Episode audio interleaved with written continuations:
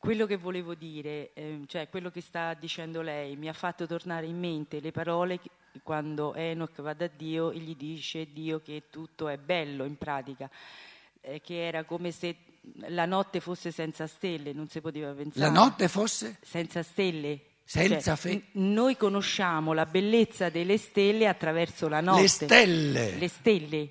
Quindi non esiste, non può esistere che la notte è brutta o il giorno è bello o viceversa. Tutto è bello. Questo rientra un po' in quello che sta dicendo lei.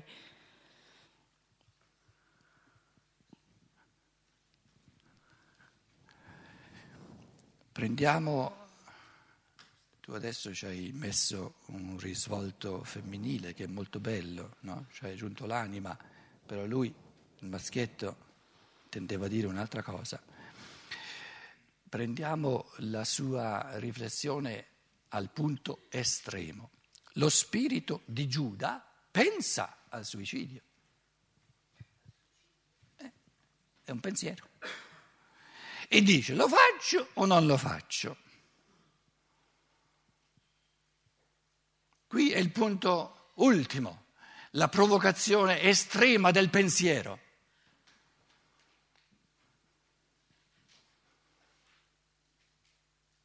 E tu dici, se uno pensa e decide e poi non lo fa,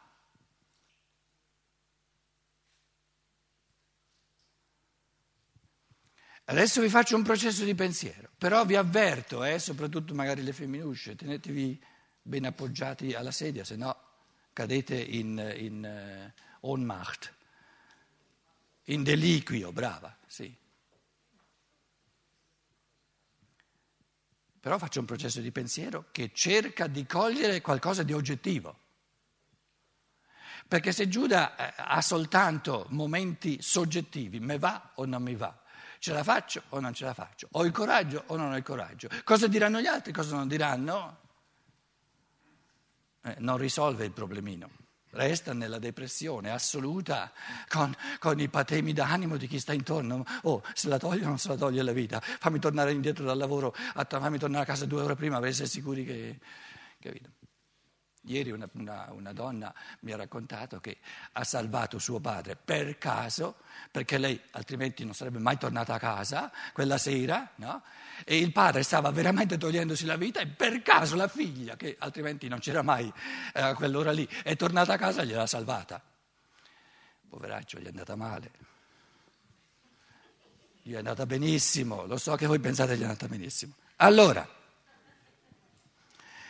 Faccio questo discorso, però vi avverto che la scienza dello spirito, questo, questo, intento di avere il coraggio fino in fondo di cogliere l'oggettività delle cose,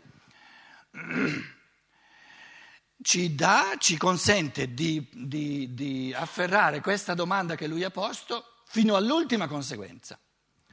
Adesso il Giuda si sta chiedendo, dice io penso, no, no, qui in questa situazione L'unica cosa che mi resta è questo, questo farabutto di Cristo. Abbiamo visto tutte le sue eh, qualità taumaturgiche. Oh, una settimana fa ha tirato fuori il Lazzaro che puzzava, diceva sua sorella Marta, dalla tomba.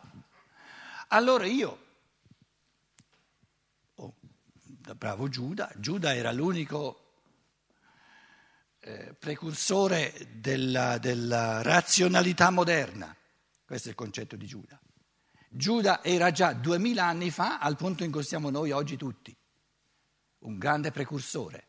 Quindi i calcoli che ha fatto Giuda diceva, o io lo costringo, tradendolo, a mostrare i suoi poteri e quindi sbarazza tutti questi romani e tutti questi proconsoli e tutti questi farisei e, e, preti giudei, oppure qui eh, insomma il gioco dei romani non lo togliamo. Allora col, col, col, col, tradimento voleva forzare, calcare la mano del Cristo che il Cristo mostrasse la sua potenza e eh, sbaragliasse tutti quanti. Gli è andata male. Il tipo lì invece di, eh, l'ho descritto nel Giuda, il Giuda di cambia il bacio, quei due cincinnini eh, di due euro, eh, eh, il Cristo, invece di, invece di mostrare la sua potenza, per far bella figura al Padre Eterno, si è fatto ammazzare. E Giuda dice, ma matto, o e noi? Ci ha lasciati in asso, per farsi bello lui, di fronte a, al Padre Eterno di cui ci ha parlato eh, per tre anni, eh, ce l'ha piantato in asso noi. E mo che faccio? Mi resta solo una impiccata. Cioè si vede spiazzato a un punto tale che non, come, come gli mancasse l'aria. Che faccio? Non ho più prospettiva, non c'è più nulla.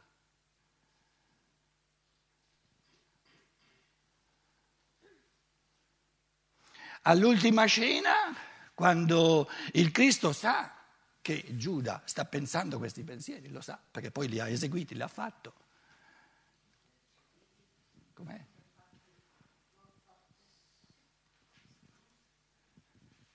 Che cosa ti siete sfuggito? Scusa, non ho capito. All'ultima cena il Cristo sa che sta pensando questi pensieri, no? Lo sa il Cristo, perché poi l'ha fatto, poi si è ucciso il Giuda. Quindi Cristo lo sa che nel suo pensare ci sono questi pensieri. E la parola del Cristo, la... il Cristo da grande terapeuta, colui che aiuta all'autoguarigione, gli dice, ve lo scrivo in greco, cose di cui nel Vangelo di Giovanni abbiamo parlato diverse, cose, diverse volte, ho poieis, poieson, poieis, poieson, poieson tachion. Ciò che tu fai, fallo più veloce anziché meno veloce. Ciò che tu fai lo, lo trovate tradotto, fallo presto, no? Tachion è comparativo, più veloce anziché meno veloce. Che tipo di terapia è?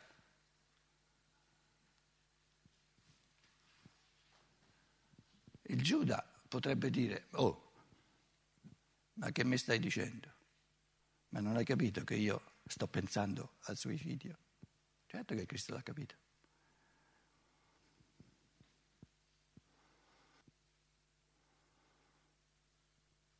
Qual era, qual era la domanda di nuovo? Là in fondo?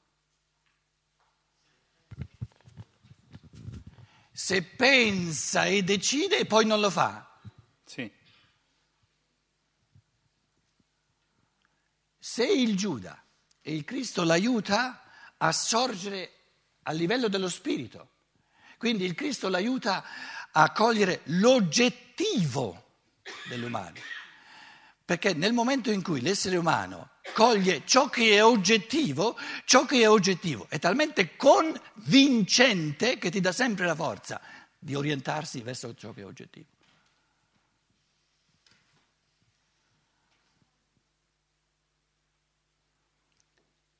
E Giuda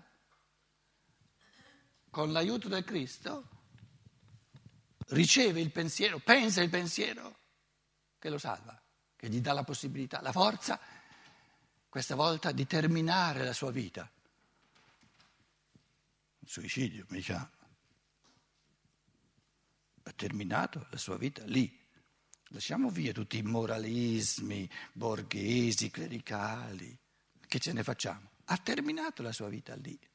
L'ha terminata lui però. Ha il diritto l'essere umano di togliersi la vita. Tutti i moralismi di giudici, di preti, eccetera, sono altri uomini tanto quanto me.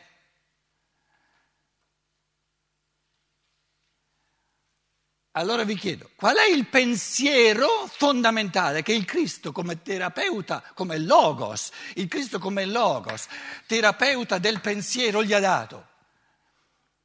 Con questa frase documentata nel Vangelo di Giovanni, il Cristo dice, Giuda, un essere umano che non ha mai fatto l'esperienza in qualche modo di autodistruggersi non vale nulla.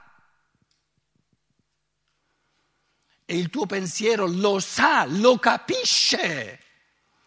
Perché se l'essere umano non fa in qualche modo, a qualche punto della sua evoluzione, l'esperienza di autodistruggersi e fa l'esperienza di cosa salta fuori e quindi lo, lo sai in proprio, dovrai per comandamento, per, per ingiunzione morale, per, per, per paura dell'inferno, comandargli di non autodistruggersi e non lo farà mai per libertà, lo farà costretto ma una persona che ha fatto l'esperienza di autodistruggersi non lo vorrà liberamente mai più e sarà libero.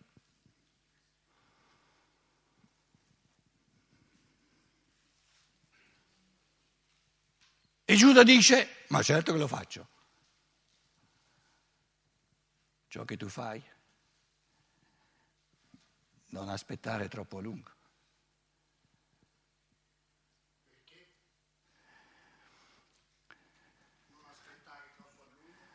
A capire.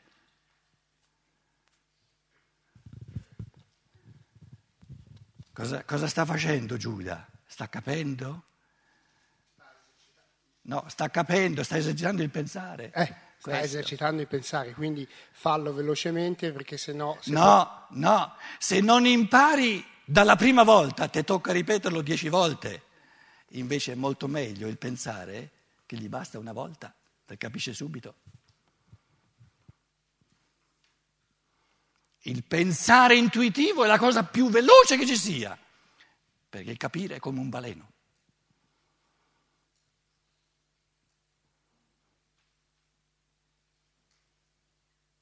È un attimo.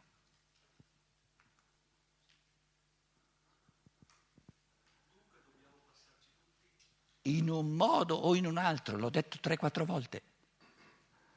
E il modo individuale lo deve sapere ognuno per sé.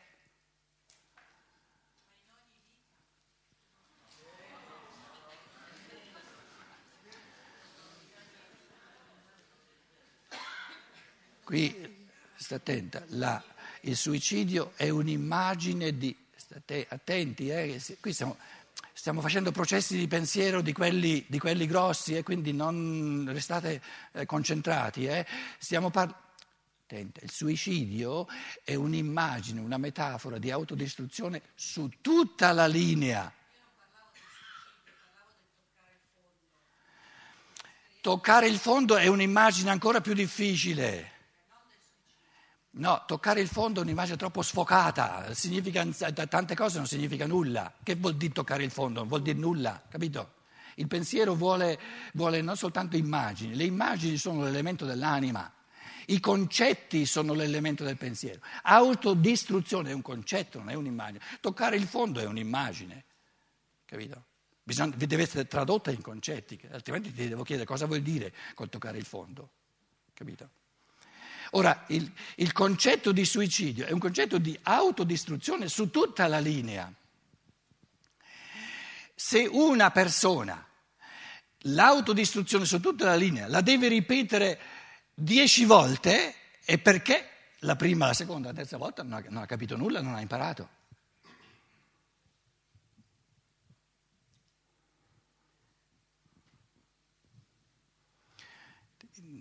Tedeschi dicono einmal verstanden, für immer verstanden. Una volta capito, capito per sempre.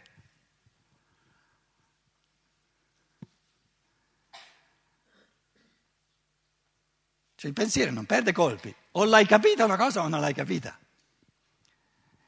Quindi il recupero no, è sempre un segno di, diciamo, di un pensare, di uno spirito in fieri. Sarebbe come il Padre Eterno che crea qualcosa e la prima volta eh, ci sgarra, la seconda volta la fa un po' meglio, la terza volta ancora meglio e la decima volta finalmente gli piace più o meno. No, di primo acchito dice bello, bello, bello.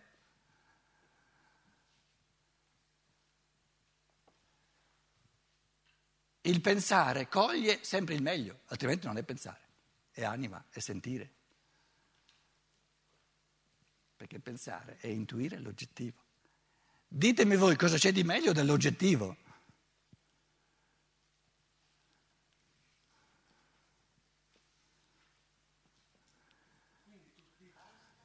tu stai dicendo che non basta fare l'esperienza, cioè non è l'esperienza del suicidio quella che Giuda deve fare.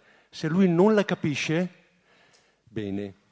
Un'esperienza non capita è una non esperienza.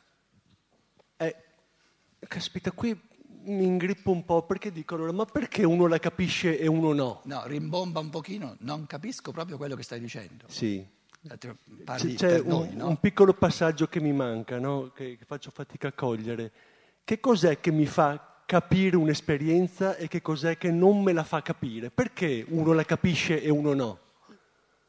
L'illum- il pensiero illuminato, esercitato, il pensiero diventato sempre più puro, te la fa capire e le omissioni nel tuo pensiero fanno sì che tu certe cose non le capisci. È, è- così evidente la cosa, scusa. La potevi dire te, perché le devi... no? Io sono qui un po' il Socrate, ma tu hai- ci hai detto ieri che fai il Socrate anche te. Mi sono fatto capire? Sì, sì, chiaro. Ecco, adesso tu mi perdoni, eh, facciamo un piccolo esercizio. Di col tuo pensiero, con parole tue, con tuo, quello che, che io ho cercato di dire. E soltanto allora posso dire sì, sì, sì, sì, sì, ci siamo. Perché io non so cosa hai capito. Sì, capisco che il pensare, il buon pensare è qualcosa che io devo esercitare tutti i giorni e che non è che nasce in questo momento, insomma. Mi pare che qualcuno dica che sia sempre indispensabile anche la grazia divina, ma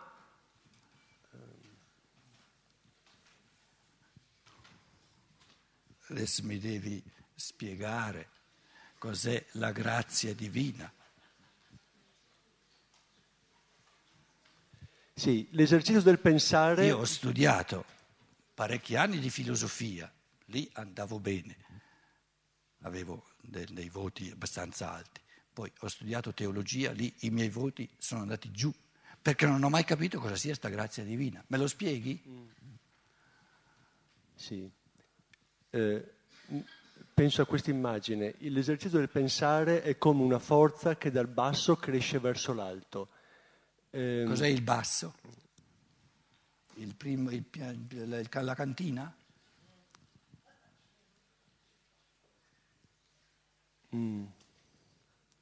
Lo so che ti stai arrabbiando, dici, ma non mi lasci dire nulla, mi fermi a ogni passo. no, no. c- cerco di pensare a, a trovare le parole giuste, insomma.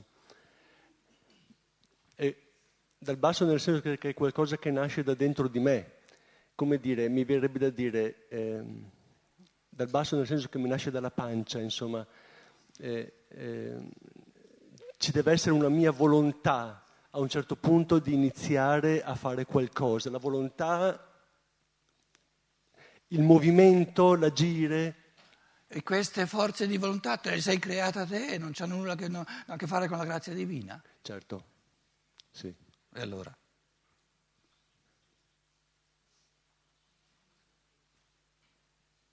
La capacità di pensare, la facoltà di diventare sempre di più uno spirito pensante, è la somma della cosiddetta grazia divina. Più grazia divina di quella non c'è e un'altra non c'è. Perché una grazia divina che facesse le cose al posto mio è una disgrazia per me. Gli do un calcio nel sedere se mi ha fatto per diventare sempre più capace di gestirmi in proprio. Che altro può essere la grazia divina se non avermi creato capace di diventare sempre di più come lui, spirito creatore? Più grazia di questo non esiste, però è la grazia, è la capacità di diventare sempre più libero, sempre più autonomo e di prendermi le mie responsabilità. Cosa hanno capito la maggior parte dei teologi della grazia divina? Nulla, nulla, nulla. Anzi, hanno capito il contrario. La grazia divina è quello che fa lui perché non, so- non lo so fare io. Ma allora mi vuol tenere un bambino per tutta l'eternità. Allora mi ha creato bambino, non uomo. Non dovrebbe permettersi di lasciarmi crescere, perché, perché si contraddirebbe.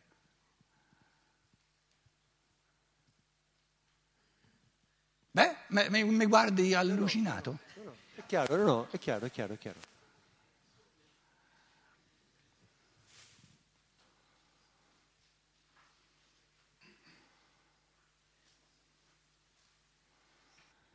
Si può riassumere la crescita dello spirito nel momento in cui c'è la consegna della spada? La consegna? Della spada.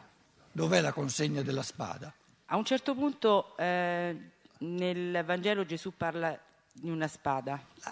Lascia da parte il Vangelo. Io... Di un pensiero tuo.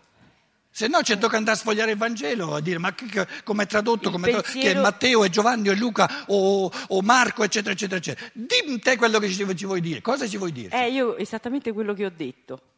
Ah. E devo andare a sfogliare il Vangelo. allora. Dimmelo in parole tue. Eh, allora, provo a dirlo con parole mie, vediamo se ci riesco meglio. Mm, quello che ho imparato è che il nostro corpo è un veicolo.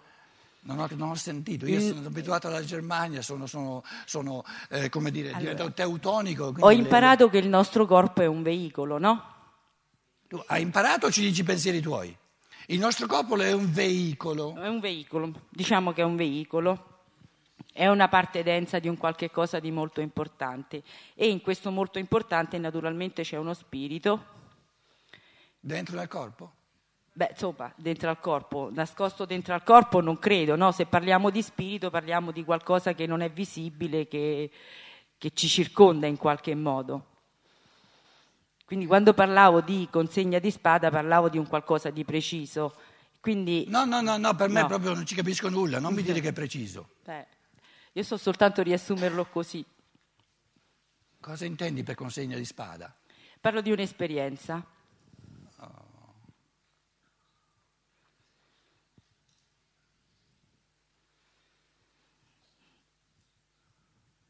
Esiste soltanto un tipo di spada, mm-hmm. che è il pensare, che spacca in due e dice questo è vero e questo è erroneo e falso. Mm. Spacca in due, dice questo è bello e questo è brutto. Spacca in due e dice il pensare però è l'unica spada che esiste. Per soltanto col pensare dico questo è vero e questo è erroneo. Poi la terza spaccatura, la morale, quindi la scienza, l'arte, questo è bello, questo è brutto. La musica classica è bruttissima, la musica jazz è bellissima, per esempio. Per esempio, io ho una, una formazione classica, certe musiche non mi sono mai convinto che sono belle. Comunque, questione di gusti, il bello e il brutto. Ma poi la terza, fondamentale, spada del pensiero per l'umanità di oggi che non la sa usare questa spada, il pensare è l'organo, è la spada che sa distinguere tra il buono e il cattivo, il ma, bene e il male. Questo è bene per l'uomo e questo è male per l'uomo. Cosa è bene per l'uomo? Tutto ciò che lo rende più capace di pensare. Questo è bene per l'uomo. E cosa è male per l'uomo? Quello che lo rimbambolisce. Male peggiore non c'è che far devolvere la facoltà pensante. Con quale spada spacco in due e decido, recido ciò che è bene e ciò che è male col pensare.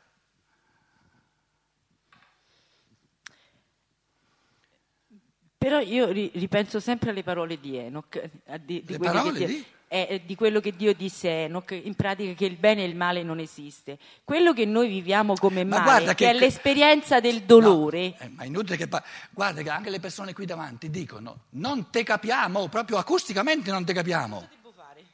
Okay? Da una calmata al tuo animuccio, già sono qui io a scalmanarmi, no? Io ho il diritto come, come capo qui, no? Voi invece, voi invece mi dovete parla più piano, più pacatamente, articolando però, altrimenti non, se, non capiamo quello che stai dicendo, eh, parli solo meglio? per te, Così una cosa importante.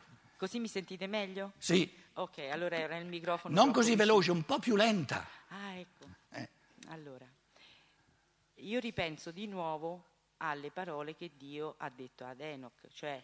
A, Di- a Nicodemo. Ha detto... Enoch. A Enoch. Enoch. Esatto. Esistono anche le consonanti nel linguaggio. Eh, io... Non dico devi parlare in tedesco, questo, sono, solo consonanti. In questo modo so parlare. tenterò di rieducarmi mentre parlo. Io non ho capito di nuovo nulla. Eh, allora probabilmente, probabilmente non No, dipende... devi articolare meglio. No, Forse ma scusate, santa pace, ma non si può, non si può, eh, tutta un'assemblea, più di 100 persone, eh, ci sottoponi a un martirio, ci fai perdere tempo, scusa. Posso anche lasciar perdere, non c'è problema, eh? Non c'è problema.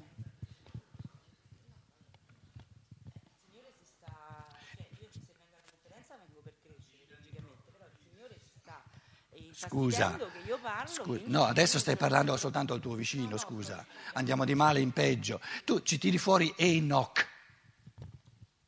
Tu presupponi che o tutti sappiamo di che stai parlando oppure eh, ci costringi almeno una mezz'oretta a creare un contesto per sapere di cosa stiamo parlando. Cioè, dice due parole Dio ad Enoch, non è che ne dice No, non esistono due, due parole fuori contesto, è un rovinare il pensiero. Il pensiero va giusto soltanto perché sa creare contesti. Le cose hanno senso soltanto in un contesto. È proprio questo che stiamo dicendo, cosa importantissima.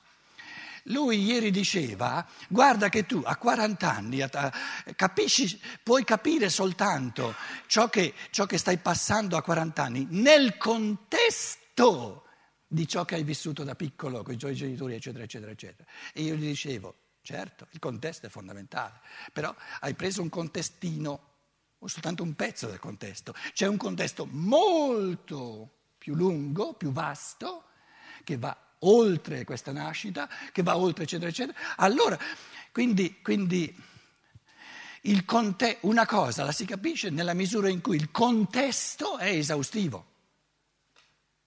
Io capisco il naso nel contesto della testa? Sì, ma non basta. Lo capisco meglio il naso nel contesto di tutto l'organismo. L'organismo è un contesto globale? Sì, sì, perché è una unità con una certa, una certa autonomia. Certo che il contesto di un corpo umano, un corpo umano non è pensabile eh, senza tutto il mondo, però io no- non posso aspettare di conoscere tutto il mondo per capire il naso, capito? Mi basta il contesto di tutto il corpo, però il contesto di tutto il corpo. Il primo contesto di Enoch sarebbe tutta la Bibbia, perlomeno tutto il Vecchio Testamento, altrimenti non lo so collocare Enoch. Ma noi stiamo parlando della filosofia della libertà.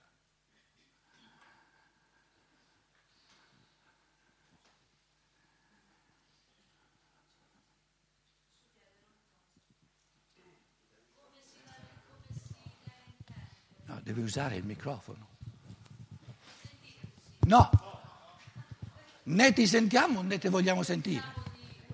No, Volevo chiedere come si può intendere, come si deve intendere la preghiera all'angelo custode illumina. Cioè, scusate, ma cioè, mi è venuto questo, questo pensiero. non- forse per tanti sarà scontato, per me, per me no. proposta, proposta. Eh, eravamo arrivati al, eh, vers- al capoverso 25-26, no, anzi, 27, 28.